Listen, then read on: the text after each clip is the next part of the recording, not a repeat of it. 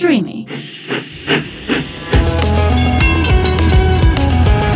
Στο δίπλα βαγόνι με την Άννα Μπαλάν.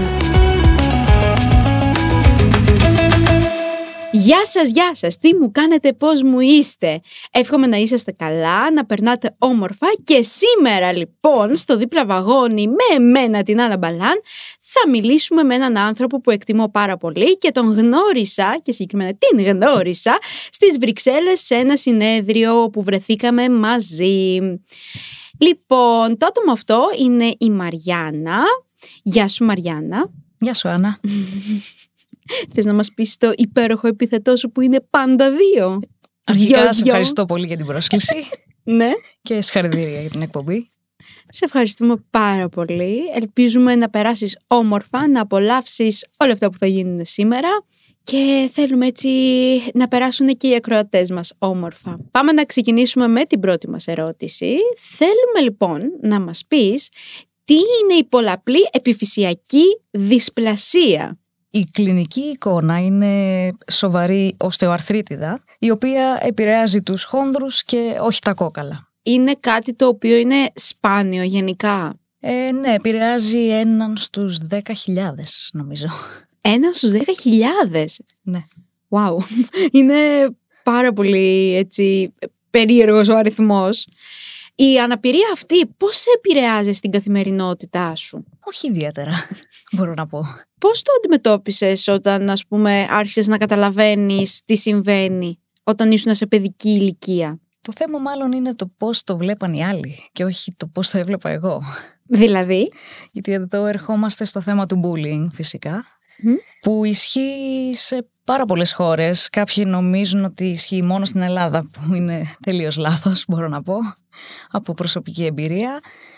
Και δεν έρχεται μόνο από Θα ήθελες να μας πεις ένα περιστατικό bullying που έχεις δεχτεί και το οποίο σε στιγμάτισε να το πω έτσι και για να το ξεπεράσεις πέρασε αρκετός καιρός; Ε, υπάρχουν πολλά περιστατικά. Ε, κάποια τα έχει διαγράψει ο οργανισμός μου από άμυνα και μου τα θυμίζουν οι γονείς μου κάποιες φορές. Δεν ήταν μόνο λεκτική βία, αυτό είναι το πρόβλημα. Okay. Ήταν και σωματική βία. Υπάρχει παντού και όχι μόνο στην Ελλάδα γιατί το αντιμετώπισα φυσικά και στις ε, σπουδές μου είναι θέμα εκπαίδευσης που ξεκινάει από το σπιτι Γιατί έχω δει και στην Ελλάδα το παράδειγμα να το δίνουν οι γονείς και να μην είναι το παιδάκι που κοιτάει και θα κάνει το σχόλιο. Αλλά η μαμά που λέει στο παιδάκι «Α, κοίτα, κοίτα πώς είναι» και με δείχνει και οπότε το παιδάκι τι θα μάθει.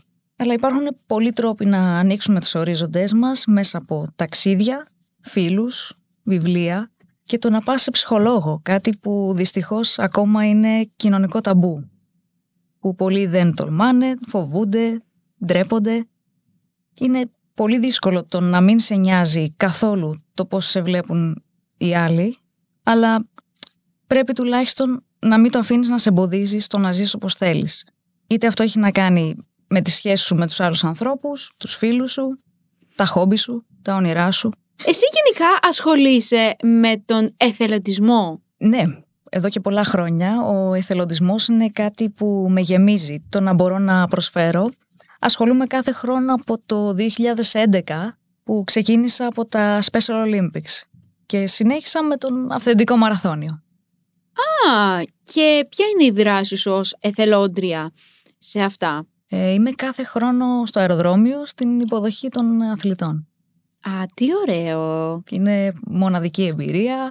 Κάθε φορά ότι έχω να κάνω εκείνες τις τρεις μέρες του χρόνου πρέπει να είναι αφιερωμένες στο μαραθώνιο.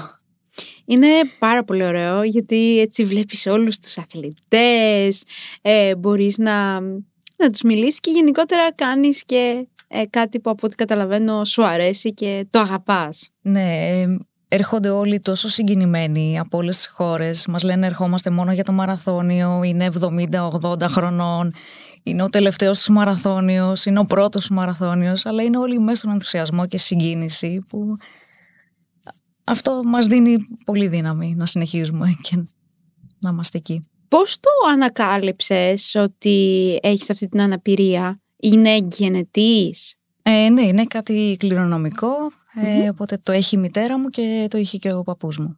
Α, οκ. Το βρήκαν από τη στιγμή που γεννήθηκα. Για να μπορέσει να αντιμετωπίσεις την αναπηρία υπάρχει κάποια θεραπεία, πώς βοηθάει επίσης το κράτος, υπάρχει κάποιο επίδομα, βοηθάει το κράτος σε όλο αυτό; Αυτός που έχει το πρόβλημα περνάει από επιτροπές οι οποίες καθορίζουν το ποσοστό αναπηρίας και βάσει αυτού υπάρχει ένα μικρό επίδομα βοήθειας. Α, επαγγελματική αποκατάσταση μπορεί να υπάρξει πρώτον και δεύτερον σε περίπτωση που εσύ πας ας πούμε κάπου και πεις ότι να αυτό είναι το βιογραφικό μου, γνωρίζω αυτό, έχω σπουδάσει αυτό, έχω εργαστεί εκεί, πώς αντιμετωπίζουν. Ε, επαγγελματικά, μετά από πολλούς αποκλεισμούς λόγω του χαμηλότερου ύψους, έχω βρει αυτό που μου ταιριάζει, μου αρέσει και είναι πολύ δημιουργικό. Κάνω βιωματικά μαθήματα αγγλικών σε παιδάκια προσχολικής ηλικίας. Mm. Όταν λέμε βιωματικά μαθήματα αγγλικών, περιέγραψα μας λίγο. Αρχικά τα αγγλικά είναι η μητρική μου γλωσσα και έχω σπουδάσει και στη Σκωτία, έχω τελειώσει πανεπιστήμιο εκεί, οπότε το έχω με τα αγγλικά. Τώρα στο μάθημα, για τα παιδάκια δεν είναι μάθημα φυσικά, αλλά εννοείται ότι μαθαίνουν πάρα πολύ γρήγορα, ειδικά σε αυτήν την ηλικία. Ε, τους μιλάω μόνο στα αγγλικά και τους τραγουδάω κάποια τραγούδια είτε είναι παιδικά είτε όχι.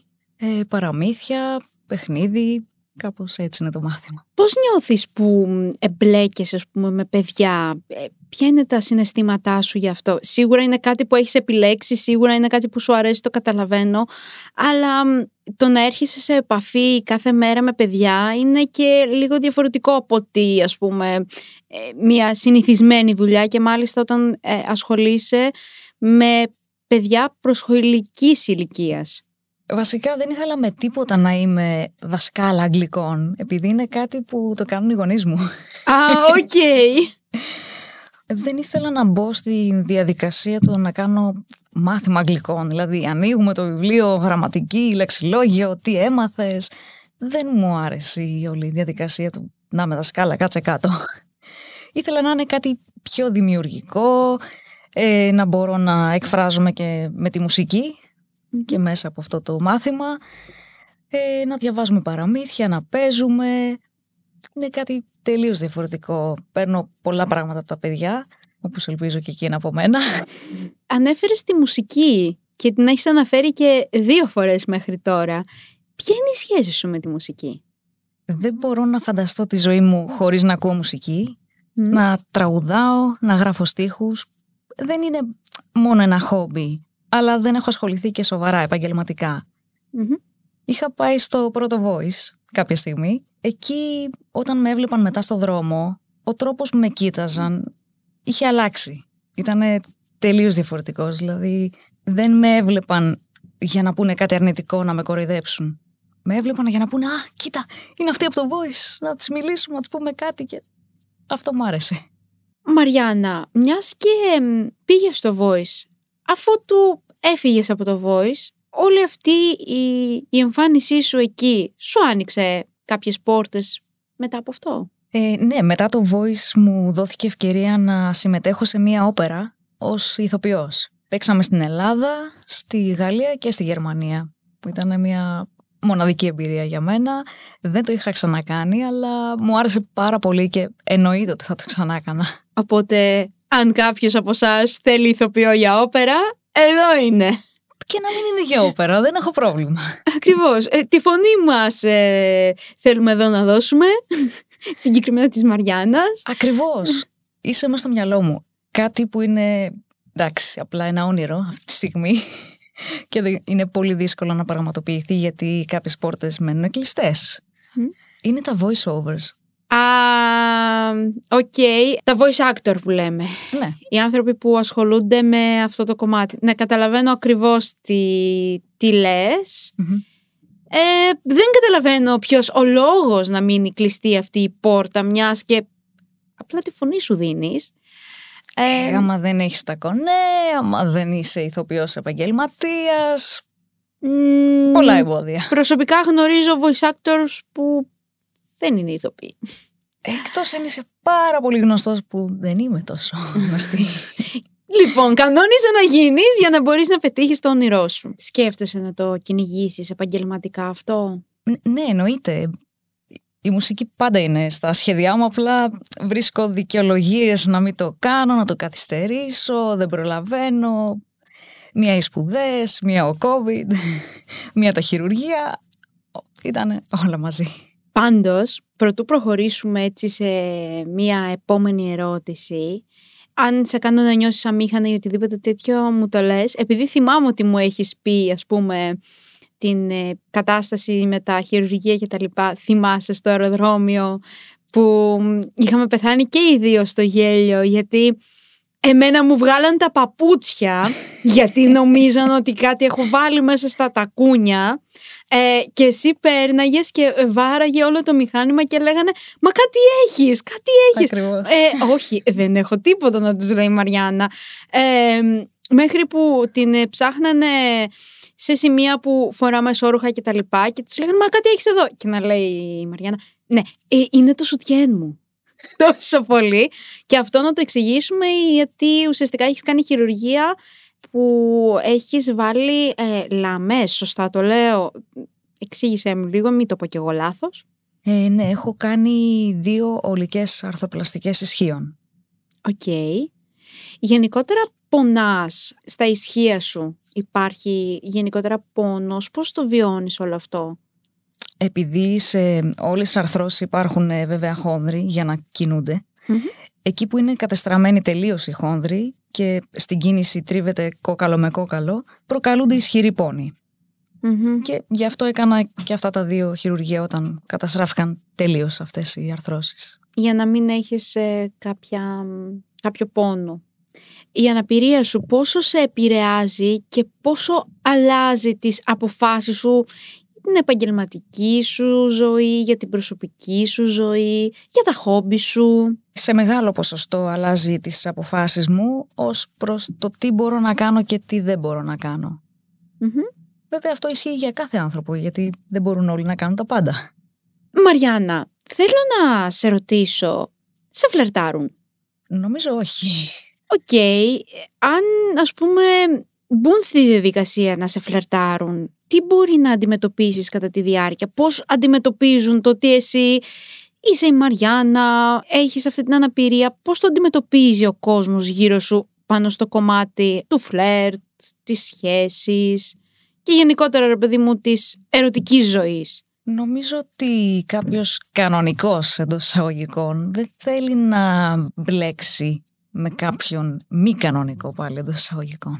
Πάντως, αυτό που περιγράφεις, Μαριάννα, το κανονικός και μη κανονικός, πάντα σε εισαγωγικά, εγώ αυτό που έχω αντιμετωπίσει προσωπικά είναι ότι όταν ήμουν πιο μικρή και εμένα με βλέπανε λίγο σαν εξωγήινο. Α, τι, θα κάνω σχέση με τυφλή. Τι, ας πούμε, και πώς θα πηγαίνουμε στο δρόμο μαζί. Καλά, και πώς θα είμαστε στο σπίτι μαζί όσο πέρναγαν τα χρόνια, ίσως ε, βοήθησε το γεγονός ότι άρχισα να ανοίγομαι κι εγώ περισσότερο και να τους λέω: Όπα, φιλαράκι, εγώ το ότι δεν βλέπω δεν σημαίνει ότι δεν μπορώ να κάνω αυτό, αυτό και αυτό. Οπότε, αυτό που θα ήθελα να μου πεις, ρε παιδί μου, είναι ότι εσύ από τη δικιά σου μεριά πώς προσπαθείς να τους εξηγήσεις ότι παιδιά δεν διαφέρω και σε τίποτα, φυσιολογικός άνθρωπος είμαι. Εντάξει, το ότι ας πούμε έχω ένα θεματάκι εκεί πέρα με τους χόνδρους δεν σημαίνει και τίποτα. Ε, νομίζω οι φίλοι μου το βλέπουν αυτό, το, το καταλαβαίνουν, δεν με αντιμετωπίζουν διαφορετικά. Αλλά νομίζω αυτό ισχύει μόνο με τους φίλους. Εντάξει, οι φίλοι είναι και κάτι το οποίο, ρε παιδί μου, τους επιλέγουμε και μας επιλέγουν. Σε, στο κομμάτι, ας πούμε, του, του φλερτ, της σχέσης, ναι μεν επιλέγουμε και μας επιλέγουν, αλλά πολλές φορές κρατιούνται και πίσω γιατί μπορεί να σκέφτονται για το κομμάτι της αναπηρίας. Παρ' όλα αυτά, αυτό που έχω να προσθέσω εγώ είναι ότι έτσι κι αλλιώς ο κάθε άνθρωπος είναι διαφορετικός και δεν θα έπρεπε να κρίνονται οι άνθρωποι με βάση την αναπηρία τους γιατί έχουν ερωτική ζωή, και νομίζω ότι σε αυτό μπορείς να με επιβεβαιώσεις και εσύ φυσικά. Ναι, εννοείται. Βασικά θα ήθελα να σε ρωτήσω και κάτι ακόμα. Dating app έχεις χρησιμοποιήσει ποτέ; Θα χρησιμοποιούσες; Και αν έχεις χρησιμοποιήσει, πώς ήταν η αντιμετώπιση των ανθρώπων; Ε, όχι, δεν έχω χρησιμοποιήσει. Έχω ακούσει ότι κάποιοι γνωστοί μου είχαν κατεβάσει ένα dating app ε, και μου δείχναν πώς λειτουργεί, δεν ήξερα καν αλλά δεν νομίζω ότι είμαι υπέρ. Δηλαδή αυτό Δηλαδή, που σου... το α- να μιλήσεις με κάποιον που δεν ξέρεις, δεν έχεις δει και τελικά θα είναι αυτός που μιλάς, θα είναι κάποιος άλλος. Μμ. Είναι λίγο περίεργο νομίζω. Οπότε εσύ ας πούμε θα προτιμούσες να έχεις μια επικοινωνία με έναν άνθρωπο κατευθείαν από κοντά; Ναι, face to face κατευθείαν. Κάπου εδώ παιδιά λοιπόν θα κλείσουμε το υπέροχο επεισόδιό μας.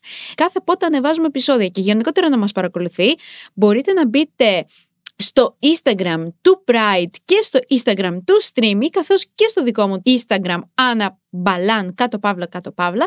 Και όποιος επιθυμεί να βρει και τη Μαριάννα στα social media πες μας Μαριάννα πού μπορεί να σε βρει; Facebook, Instagram, TikTok, και πες μας τα ονοματάκια σου στο Instagram, Facebook, TikTok Μαριάννα Ρόζαλεντ Μακρέλ. Υπέροχα. Παιδιά, ό,τι πιάσατε, πιάσατε, ναι. Όχι, εντάξει, κάνω πλάκα εννοείται. Θα υπάρχει σχετικό tag, οπότε θα μπορείτε να την ακολουθήσετε εύκολα και απλά. Σε ευχαριστώ πάρα πολύ Μαριάννα για σήμερα που δέχτηκες να έρθεις εδώ, να Εγώ κάνουμε σε αυτή ευχαριστώ την- πολύ για την πρόσκληση.